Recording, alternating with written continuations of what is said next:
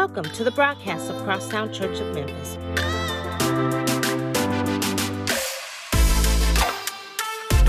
We are a church that is Christ-centered, diversity-driven, and community-committed.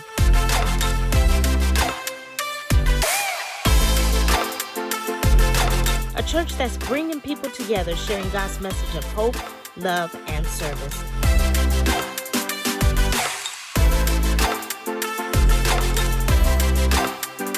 We seek to love God, love people, and serve the city.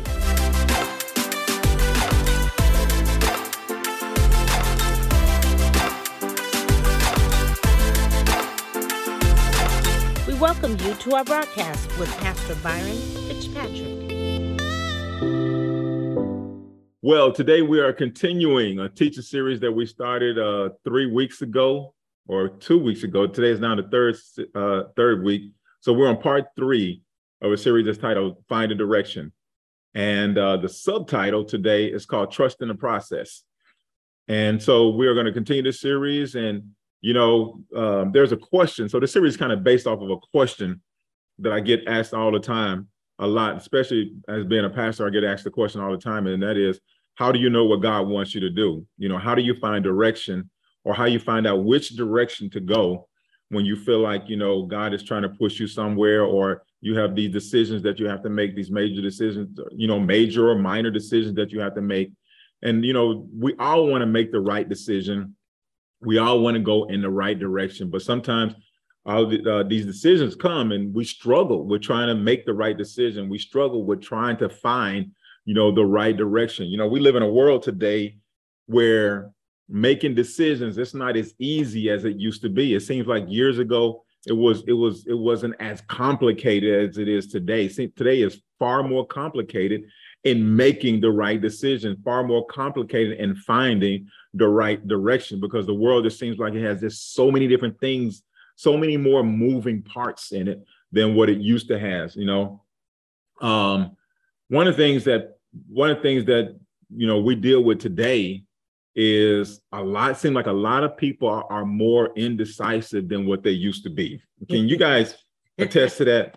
People are far more indecisive than what they used to be. You know, I tell my wife all the time that she just, she's very indecisive. I'm like, just make a decision. You know, it's not that hard. It's not that complicated, complicated. Just decide, make a decision. Okay. And once you make a decision, just go with it. All right. Uh, people, they go back and forth, back and forth, back and forth, trying to figure out, you know, what decision to make, trying to figure out which direction to go. Um, here's something here. I'm going to I'm gonna share something with you before I actually get into the meat of the word for today. Share something with you. Have you ever heard of this thing called over-programming kids? So there's a such there's this thing, you know, it's like if, if we live, well, we are living long enough, but there's so much information out there and so much new stuff and so many things, so much stuff that's changing, so many de- new development stuff. There's this thing now that's called over-programming kids. You know, and so I'll try to help you understand. When I was a kid, when you guys, when we were all when we were all kids, our parents would tell us, they would tell us to go outside, you know, go outside and play, go outside and play. And it'll be like early in the morning, you know, as soon as we finish eating breakfast, as soon as we finish, you know, uh, uh, cleaning up the house or doing whatever we needed to do, it's like, get out, you know. And so we would be outside as kids. We would be outside all day long, all day long. And during that time, we were constantly making decisions all throughout the entire day while we're outside, constantly making decisions. We were making decisions about what we're going to play. You know, we're going to we're going to play kickball. We're going to play tag, um, you know, freeze tag, hopscotch. I know y'all guys remember these games, touch football for the guys, at least, you know, and we try to get some girls to play with us every now and then, touch football, you know, but uh, hide and go seek, you know, red light, green light. You know, we would play all these different games, and we can go on and on and on. I'm sure you guys can think about all types of games that you that you played as well. You know, every now and then, you know, we'll walk to the store. We'll all get together, put our money together, and we walk to the store. Oh, man, we got enough money to buy, buy a big old bag of chips and a soda. All right, we'll buy a big old bag of chips and a soda and share that. Walk up to Crystal's or Tops Barbecue or McDonald's, get a burger and some fries, you know.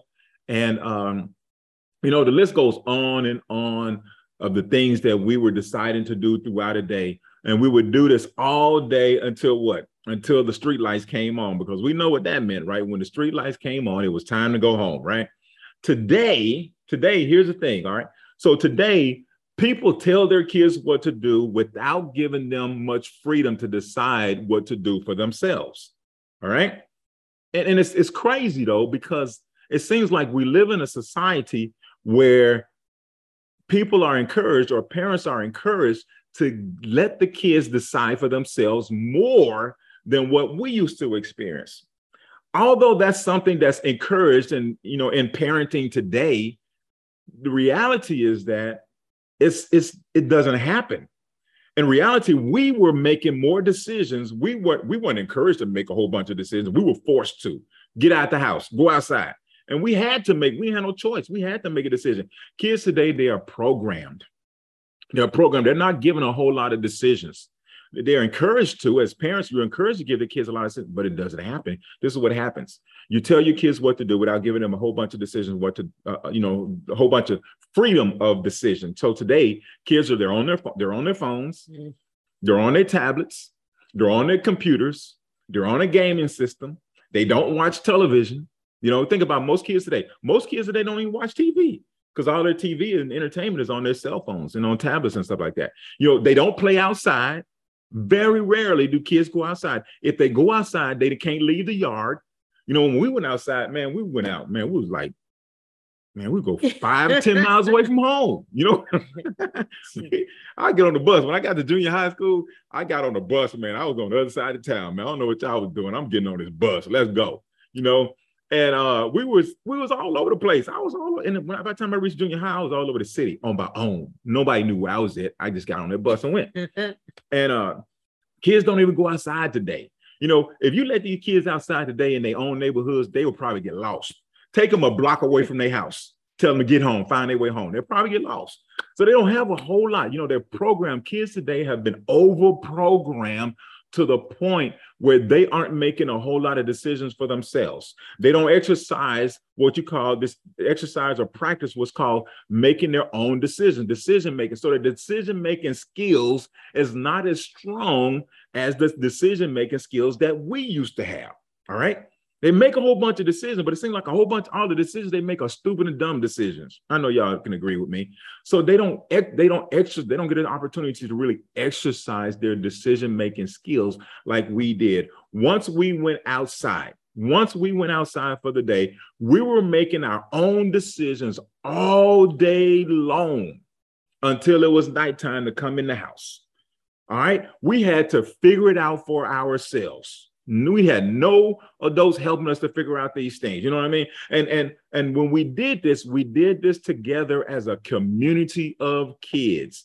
We didn't have a, I mean, you know, we had arguments and bickering back, bickering here and there. And, but when it came to figuring out what to do, we would all do it together. And it seemed like we did it together as a community of kids, you know? You know, kids today, they don't have to Uh, uh, kids today don't have to because everything is programmed for them. Mm. Over-programming kids. So when they're in a decision, when they're in a place where they have to make a decision, they're indecisive mm. because they haven't really exercised their decision-making skills. They don't know what to do. Ooh, what do I do? What do I do? What do I do? You're lost. My grandma, my grandma used to say this one time. She said, boy, you, uh, you like a lost ball in tall weeds. Uh, yeah, like a lost ball in tall weeds. You can't can't find your way out. I remember one time I got I got lost in a cornfield. Stalks was over my head. I'm running. We we're in the cornfield playing tag, and I got lost in the cornfield. I did find my way out though, because I ain't had no help. Nobody came to rescue me. By the time I got out, all the kids had left and Winston did something else. I'm like, dang, nobody even came to look for me. Nobody came to rescue me. Uh, so there are a lot of reasons. There are a lot of reasons why people struggle with being indecisive.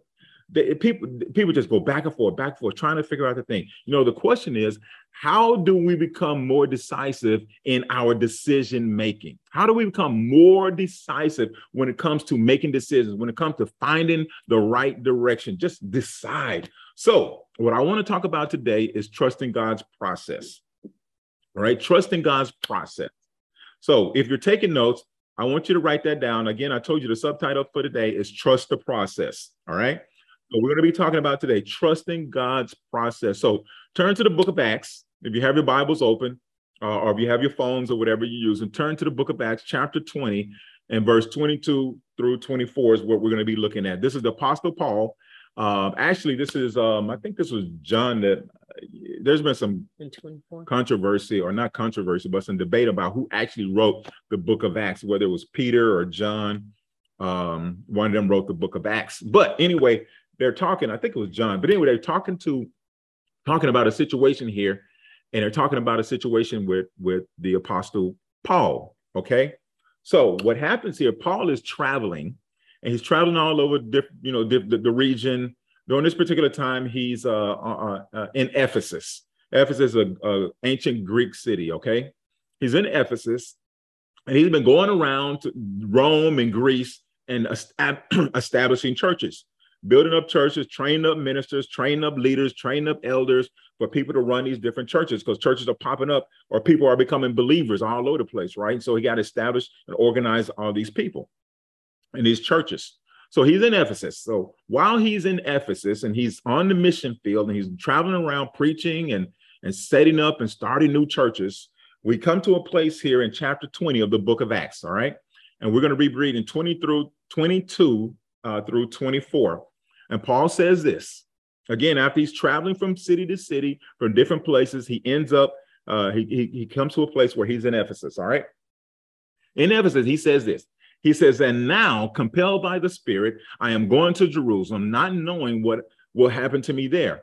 I only know that in every city, the Holy Spirit warns me that prison and hardships are facing me. However, I consider my life worth nothing to me. My only aim is to finish the race and to complete the task the Lord Jesus has given me, the task of testifying to the good news of God's grace. Amen. Paul, he loved where he was at and he loved what he was doing. All right. He's traveling around Greece. He's traveling around Rome. He's uh, preaching. Uh, new new people are people are becoming new believers. You know, they're converting to, to, to believing in Jesus Christ and his message, the good news of, of, of the grace of God. People are getting this message. Churches are being established. Ministers are being risen up. Elders and And, and leaders in the church have been risen up. He's, he's, he's excited about this work. He's happy about this work. He's fine where he's at. But here he's at this place where even though he's doing good, he loves what he's doing, he's feeling compelled by the Holy Spirit to go to Jerusalem. All right. He's in a good place. But now he's, uh, he's like, man, I, I, I, I, I, he says right here in, in verse number twenty-two, he said, and now compelled by the Holy Spirit, I am going to Jerusalem. I want to, you know, again, we're talking about trusting the process, trusting God's process. We're, we're, we're, we're wanting, we want to know what decision should we make? We want to know which direction should we go? These times in our lives, we're trying to figure out to how we make the right decision. We want to go the right direction. And so we want to talk about trusting God's process. And I'm going to give you four steps today to help you in trusting God's process. So write these things down. Okay. The first step is this. First step is to keep track of my time, Marguerite. The first step is this right here. All right. Um, uh, the Spirit's prompting. Number one, the Spirit's prompting. Paul says, Paul says that he was compelled by the Spirit to go to Jerusalem. To be compelled is to have a really strong feeling of being pushed. He had the strong feeling that the Holy Spirit was pushing him, all right, to go to Jerusalem, to leave Ephesus and to go to Jerusalem. You ever been in a swimming pool, you know, been at the swimming pool and you're standing there on the banks of the pool and you're just kind of taking in the sun. The, the sun feels good beaming off your body. You know, you're watching everybody in the pool, they're swimming and having a great time. And it, it's just a beautiful time. You just stand there minding your own business. Then all of a sudden you get this strong push. Somebody then come up behind you and just push you in the back. And here you go flying into the swimming pool. You ever had that happen to you before? Well, I'm not talking about that type of push, okay? I'm not talking about that type of push. I'm talking about a different type of a push. I'm talking about the type of push that you just have this strong feeling about something. You have this strong feeling deep down on the inside of you about something. You can't really explain it. You just know it's there. It's like, you know, the stars and the moon has all lined up. They're all aligned, and they're all aligned just right in, in your favor, all right? It's like, you know, all these, these, these, there's just too many ironic coincidences that's happening, right? You know, people say to this day, you know, you can't make this stuff up. There's stuff that's going on. You you just can't make this stuff up, man. It's got to be, you know, something happening here. There's got to be some meaning to this thing. You know, that strong push, that strong urge, being compelled. We need to always be sensitive to the Holy Spirit, because at any given moment, when you least expect it, he'll begin to push you in a certain direction, whether you, you may or may not have seen it coming. So we always got to be sensitive to the Holy Spirit, because we never know when he's going to start pushing us in a certain direction. There may be an opportunity that just came your way or recently came your way, and you're trying to figure out, what does God want you to do? Maybe God has placed somebody on your heart and he wants you to help them, or he wants you to get involved in something that they got going on in their lives. You know, maybe, you know, you're trying to figure out if it's time for you to leave that job, or maybe you're trying to figure out, is it time to move, or time to buy a new car? Is it time to go back to school, or to leave that dead-end relationship that you've been in for so long? Maybe you're trying to figure out if this is the right time to have another child or not. I hope y'all ain't planning on having no more kids, all right? Okay. Anyway. Hey, I know, right? We ain't trying to have no more. Nope. But whatever that thing is, you just feel a strong push. Amen. Paul said, compelled by the Spirit, he's going to do what? He said, I am going to Jerusalem. When the Holy Spirit prompts you, trust that this is a part of God's process. All right. This is a part of the process. Just a small piece. It's the beginning. It's the part of the process. Amen. So that's number one, prompting of the Holy Spirit. Number two, number the second step in trying to figure out, you know, uh, or to help you and trust in the process is this. It's um, a certain uncertainty. There's this thing called certain uncertainty. Amen. Paul, he goes on to say, he says, not knowing what will happen to me, not knowing he got, he said, I am compelled by the Holy Spirit. I am going to Jerusalem, not knowing what will happen to me there, not knowing me. He don't know. The Holy Spirit is calling him to go, but he doesn't have any details. One of the reasons that we struggle with trusting God's process is that we don't have any details. You know, I remember years ago, I was watching the uh, television show Star Trek. I used to be, a, I used to be what you call a Trekkie, Trekkie. Right? and uh, and actually for a period of time, me and Marguerite both were Trekkies mm-hmm. together. But I remember watching Star Trek years ago, and Captain Kirk and his whole crew, they had visited this planet. And at this planet, there were some things going on. I'm not, I can't remember all the details about it. There's some things going on this planet, but this planet was in trouble, and these people trying to figure out how to save their planet. And so Captain Kirk and his crew, they showed up and they helped them deal with some of the issues, some of the things that they were they were struggling with that that, that was putting their planet in danger, right? And these people, they weren't, this planet, these people weren't as advanced as Captain Kirk was and his whole crew, right? They wasn't advanced as as you know the Enterprise people. So they helped them out. Once they helped them out throughout their situation that they was dealing with, they was getting ready to leave. And, and Spock, you guys remember Spock, you know, Spock says that he said, I wish that we can leave them some of our advanced information and technology to help them, you know, to continue the work that, that they've started here. And Captain Kirk said, he said, we cannot leave them this information. We cannot leave them any technology, because it will probably do them more harm, harm than it would do them good. In other words, if they got this advanced information, if they got this advanced technology ahead of time, to, if they got it too soon, it might do them more harm than it would do them some good. Amen. We wish that God would just tell us the details, because that would make it so much easier for us to do what? Make the right decision. God knows that too much information or too many details will probably do us more harm than it would actually do good. If he gave us the details up front, there will be no need for us to do what? It will be no need for us to trust him. Mm-hmm. If he just gave us all the details up front, all the information right up front, we, we wouldn't have to trust him.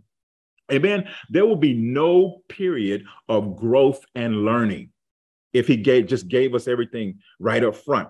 If you knew all the details, guess what? You might not say yes to God. If you knew all the details, you'd be like, mm, no, nah, I ain't doing that, God. We're going to, you know, you, you done made a mistake right here. If you knew the pain and the hardship that lies ahead, you probably would go a different direction, a different direction. You guys remember the guy by the name of Jonah in the Bible? God told Jonah to go to Nineveh, right? Jonah, Jonah, he chooses to go a different direction instead of going to Nineveh. Mm-hmm. He rejected what God was calling him to do. Instead, he instead of going to Nineveh, he went in the opposite direction. He headed to this place, this uh, this town called Tarshish. He he ran. He he went to the river, uh, the ocean or whatever. He got on a boat. When he got on a boat to go toward Tarshish, Tarshish. A star, big storm came up, and the whole crew on the boat knew that God must be angry with somebody on the boat. Jonah, he steps up. He confesses after a while. He said, yeah, it's me, guys. I'm the one. God's mad at me. God told me to do something. I said, no, God, I ain't doing it. Excuse me. So he said, so God is mad at me. And he was like, man, you're trying to get us all killed. So Jonah said, I tell you what, we can, we can fix this problem right now. Let's save y'all. Y'all just throw me overboard, right? So they threw Jonah off the boat. They threw him off the boat. When they threw him off the boat, a big ship, a big fish came and swallowed Jonah up. Mm-hmm. Now he is swallowed up by a big old fish, all right? And, and the, the, the, the insides of the fish is slowly, uh, you know, if, if, if the fish's digestive system is working like it's supposed to work, then that those acid, those stomach acids and everything inside the fish is slowly decide, decide, I mean, slowly uh, starting to what? Do what? Eat Jonah up a little bit at a time. So Jonah probably in there suffering right now, all right? He probably, oh my Lord, Jesus, please. Or, well, I don't know if you knew about Jesus back then, but he's like, oh, my Lord, please get me up out this thing. He's like, if you just get me out this, Lord, I'll just do what you tell me to do. How many times y'all been into a situation where y'all just got yourself into a big old mess and you was praying to God, Lord, Jesus, please, I, you, you get me out of this. I'll never do it again. Jonah like, Lord, please get me out this belly of this fish. He said, if you do, I'll go to Nineveh. So this fish uh, threw Jonah up. Jonah got on the land. And it says that the Bible says that he was three days away from Nineveh. He got there in one day. Jonah ran the whole way. He got there in one day. And when he got there, the book of Jonah, chapter three and verse four, if you're writing, if you're taking notes down, write this down. Jonah, chapter three and verse four, it says this is on the day Jonah entered into the city. Now, when he got through about a fish, he was three days away. And he ran all the way. He got there in one day. When he got there in there one day, the man didn't even check into no hotel or nothing like that. He didn't even take no rest. He didn't get something to eat or nothing. He just started preaching right away in the middle of the streets, right? It says, on the day that Jonah entered into the city, he shouted to the crowds. He says this, he says, forty days from now, Nineveh will be destroyed. Now, he said a whole bunch of other stuff, but that was the basis of his message. forty days from now, this is what God told Nineveh to do. God, I mean, Jonah do. He said, Jonah, go to Nineveh, tell them that in forty days, I'm going to destroy their city, all right? Jonah like, no, man, I ain't doing that. I'm going somewhere else. All right, forty days from now, Nineveh will be destroyed is what he's preaching to the people in Nineveh. When Jonah delivered this message, the king and all the people, they believed him. And they believed him so much to the king ordered that everybody started fasting and praying. They fasted and they prayed, even the animals. He said, no animals, no people, no kids, no children, no baby, no nobody. Nobody eat or drink nothing until until God changes his mind. He said, we're going to fast and we're going to pray until God changes his mind. God changed his mind and the people of Nineveh was saved. Amen. God did not give Jonah the details of what was going to happen, but he told him just to deliver the, me- the message. Go, Jonah, deliver the message. He didn't give him any details whatsoever. If Jonah had knew this was going to happen, all the people going to get saved and, and everything going to be great, Jonah would be like, oh, yeah, okay, let's do it. Let's do it. Let's do it. But he had to trust the process. He wasn't trusting the process. He only God only gave him the instruction to go deliver the message. Jonah did not trust God. He did not trust. He didn't have faith that this could possibly turn out to be a good thing. He could only see the negatives in this situation. When the Holy Spirit pushes us to do something, most of us will certainly get filled with what? Uncertainty. That uncertainty causes all of us to be filled with doubt. It causes us to doubt that we're actually hearing from God. Or it will cause us to doubt the possibility of a glorious outcome. We start to think that God must be, he must have made a mistake on this one right here. God must have made a mistake, or, or uh, uh, maybe I'm, I'm just missing it. Somebody is missing this thing right here. If we could, if he could give us more details, then we would make the right decision. But, but that does not require for us to trust God. It doesn't require for us to trust the process. God says this. Now, he doesn't literally say this, but this is like what God said. God says, he said, I will show you step one right now. But step two and three and four and five, they'll come as you obey each step. They'll come as you complete each step. So complete one. Complete step one, then I'll give you step two. Then complete step two, then I'll give you step three. In order for that to happen, we have to do what? Trust the process. Our plan should be to is our plan should be to obey God today. Amen. We cannot see the future, but we can obey God today. The book of Proverbs, chapter sixteen and verse nine, it said, a man determines his plan, but it's God who orders his steps. We make a plan to obey God today. Amen. Obeying God today so that he can order our steps as we trust the process. Amen. So number two, number three, number three, give you the, the third step to help you in trusting the process. All right. The third step is this right here. It's predictable resistance.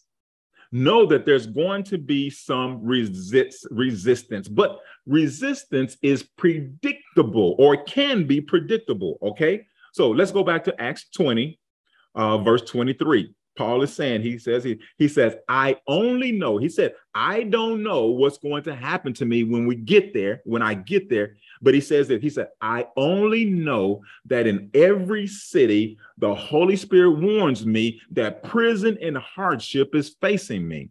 He knows this. He's able to predict this. He knows what's going on. He knows that, hey, man, I got some enemies back there. I got some haters back there in Jerusalem. I'm in, I'm in Greece right now. I'm in Ephesus. Everything's going great. You know, there's, there's a little, there's some resistance here and stuff, but things are still going good. I'm great. He said, but back there, oh my gosh, they're killing folks back there. He said, I know because I used to be one of them. I used to go around. Paul knew he used to be go around and, and taking Christians, you know, those Jesus people and, and, and put, putting them in jail. He was ordering them to be stoned to death. He was killing them. They still doing that in Jerusalem. He know now he's a Jesus believer. He go back to Jerusalem. He, the Holy Spirit is warning him that there is some prison and some hardship that's facing him by going back to Jerusalem. But the Holy Spirit is compelling him to go back there. Paul is uncertain about what the future holds, but he is certain that he will receive some type of resistance. Mm-hmm. He no, he is certain that if this thing ain't going to be easy, there's going to be some hardship. Let me say this. Let me say this to you. If you're not ready to face opposition for your obedience to God, then you're not ready to be used by God. Wow. You're going to face some opposition when you make a decision to follow God. When you make a decision, I'm let's go beyond following him. When you make a decision to be obedient to God, you're going to face some opposition. And if you're not ready for that opposition, maybe you're not ready to be used by him. Amen. So get yourself ready. There are going to be times when obeying God and everything is going to flow like silk. Everything is going to be as smooth as it can be. But there's going to be some other times where things are going to get hard. You're going to face some opposition. You're not going to be able to get away with it. You're going to face some hardship. So prepare yourself, prepare yourself and try to do what? Try to predict them as much as you can. Predictable resistance. Try to predict them. If you can predict them, if you can see them coming, if you know, be real about this thing, then you can prepare yourself for it, right? Not to be discouraged, but to be encouraged. You know, some people say, a lot of people say this, they say, when it rains, it pours. I like to say, when it rains, go dancing in it. Amen. Predictable uh, uh, resistance. Amen. Resistance is not necessarily a sign that you're not in God's will. Amen. Sometimes it's a sign that you're doing exactly what God wants you to do. Sometimes the struggles that that that you need to, sometimes those struggles are what you need in order to develop you, in order to build your strength because of some things that lies ahead. There's some things ahead of you and God knows and he needs to build you up. He needs to develop you and he needs to make you stronger, build up your strength in that. And sometimes that resistance will do just that. It will develop you and, and strengthen you for what lies ahead. It's what? It's a part of the process. Mm-hmm. It's a part of the process. Amen. So number one, spiritual prompting. Number two, certain uncertainty. And number three, predictable resistance. Number four. All right. We're almost done here, y'all. Number four is the number four thing that you can do uh, uh, to help you in trusting the process and trusting God's process is this. Have uncommon confidence, uncommon confidence. I hope you guys are writing these things down. Amen. So let's recap the scripture. All right. Recap the scripture. In Acts twenty-two through twenty-four. The Apostle Paul says this. He says, and now compelled by the Spirit, I am going to Jerusalem, spiritual prompting, not knowing what will happen to me there, certain uncertainty. I only know that in every city, the Holy Spirit warns me that prison and hardship, hardships are facing me. Predictable resistance. Number four, uncommon confidence. All right. He says here in verse number twenty-four, he says, however, I consider my life worth nothing to me. My only aim, my only aim, my only goal is this, is to finish the race and complete the task the Lord Jesus has given me, the task of testifying uh, to the good news of God's grace. My only aim is to complete the work, to finish the work that God given me, complete the work that's before me. That's my only aim. He has this uncommon confidence that whatever it is that he's going to go through, he's going to, you know, he's going to finish the work. Amen. Paul had a level of confidence that was uncommon. Paul knew that the Spirit was compelling him to leave Ephesus and go to Rome. He didn't have any details uh, as to what was going to happen otherwise. He um, he knew that he was going to face some resistance, but through it all, he had a level of confidence that somehow uh, uh, this was God ordering his steps. He had a level of confidence that somehow, you know, his only plan, his only concern was to do what? Obey God today. What was God telling him to do today? Today, go to Jerusalem. He, he didn't have any details. Go to Jerusalem. Ah, there's going to be some resistance. Go to Jerusalem. Okay, God, let's do it. Synonyms for confidence, assurance, certainty, positive, tranquil, which is a peace of mind, hopeful, confidence, persuaded. And, and here's, here's the last one I want to give you. Full of faith. When you have this uncommon confidence, you are full of faith. Paul had an uncommon confidence that he was doing the right thing. You know, years ago, me and Marguerite, um, uh, me and Marguerite, we left the church that we it was called the Little Church on the Hill. It was in the inner city of Des Moines. Uh, Marguerite grew up there. When I moved to Des Moines, some of y'all know my Aunt Lynn, uh, Andre's mom. Uh, her father-in-law was the pastor of this church. I, I I started going to the church. That's why I really found Jesus Christ. Got got my life together. Got got committed my life to Jesus Christ. Shortly, you know, after me and Margaret got married, uh, I received a calling into the ministry. God, I felt the Holy Spirit urging me, pushing me to uh, to go into the ministry. I go into the ministry there. Uh, Pastor Crawford, my uh, my Aunt Lynn's father-in-law, he licensed me into ministry. Things are going great. You know, there's there's some stuff going on. You know, everything ain't perfect, right? Ain't no church perfect. Ain't nobody perfect.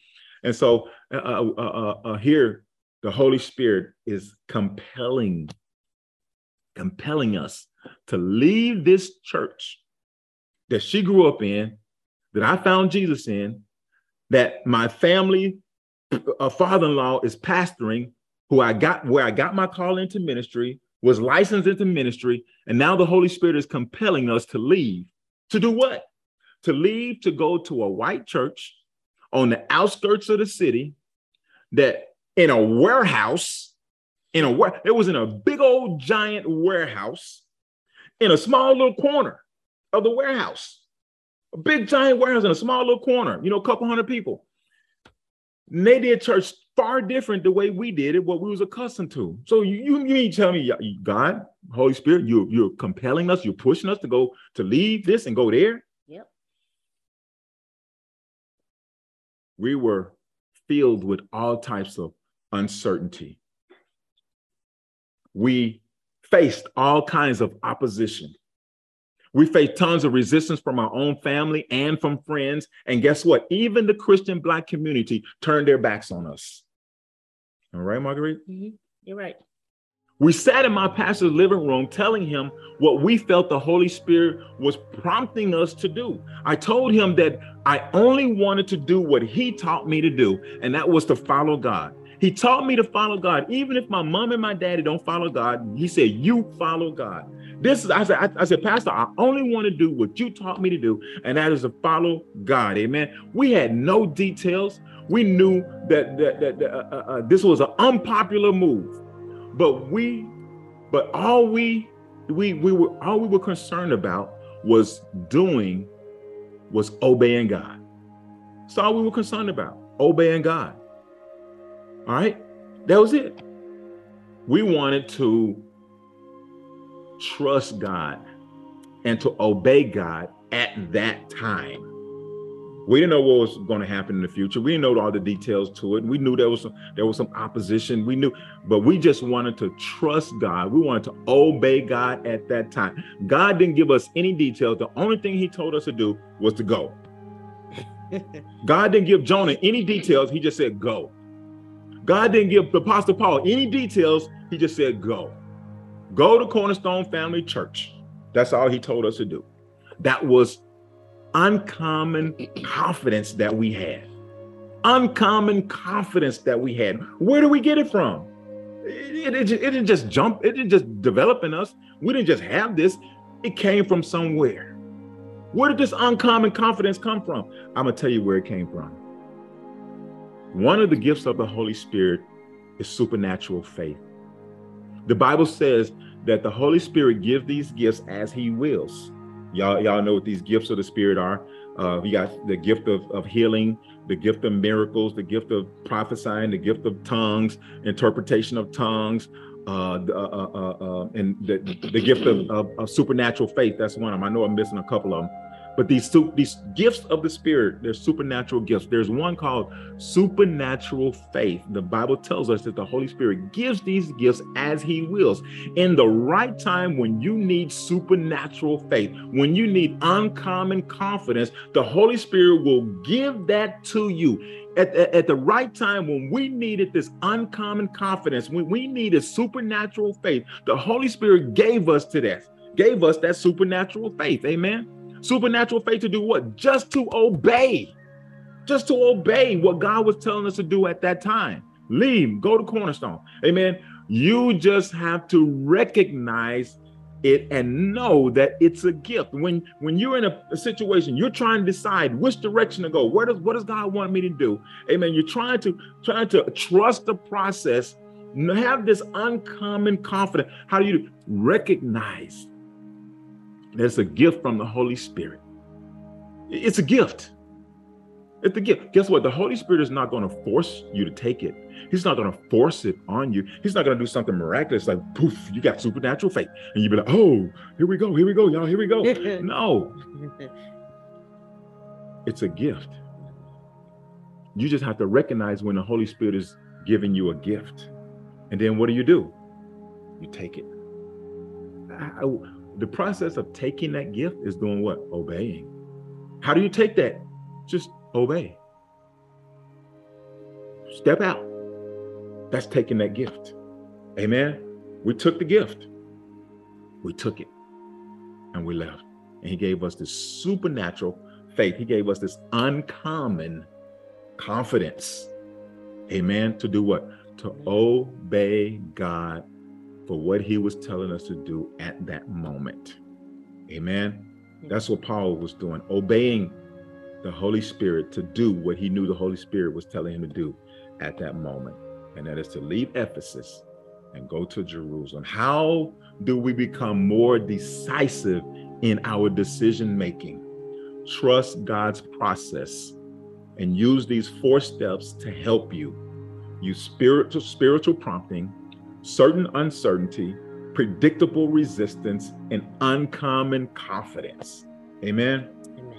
I'm closing with a few quotes. I, y'all know I like to close with some quotes, right? So I'm closing with a few quotes. The first one is this: slow down, calm down, don't worry, don't hurry. Amen? Slow down, calm down, don't worry, don't hurry. Trust the process. That, that's a quote by Alexander, Alexander Stoddard. Another quote is this: trust the process one day at a time. One day at a time. What's for you is for you, and no one can stop that. Amen. That was Tony Gaskin. Here's another one. I got two more quotes for you. And that is this: the waiting, the meantime, the in-between time, all serves a purpose. Trust the process when, even the delays and the detours. Yeah. There's going to be some delays and there's going to be some detours. Trust the process. Amen. The last quote is this: I wonder if the caterpillar knows that one day it's going to become a butterfly. Think about that. Does the caterpillar, does the caterpillar, caterpillar, caterpillar, then I, that's what I said, ain't it? Does the caterpillar, I can't even say it. Does the caterpillar know that one day it's going to become a butterfly? Hmm.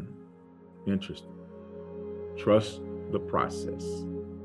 If this message was a blessing to you and you would like to support this ministry in a financial way, you can donate electronically by texting to eight four three two one and enter the dollar amount you'd like to donate in the message area. Or you can mail a check or money order to Crosstown Church of Memphis, P O. Box four zero nine eight one, Memphis, Tennessee three eight one zero four. We invite you to visit our website at w w w dot we are crosstown dot com for more information about our church. Join us for our next broadcast next Sunday at ten a m Be blessed and be better.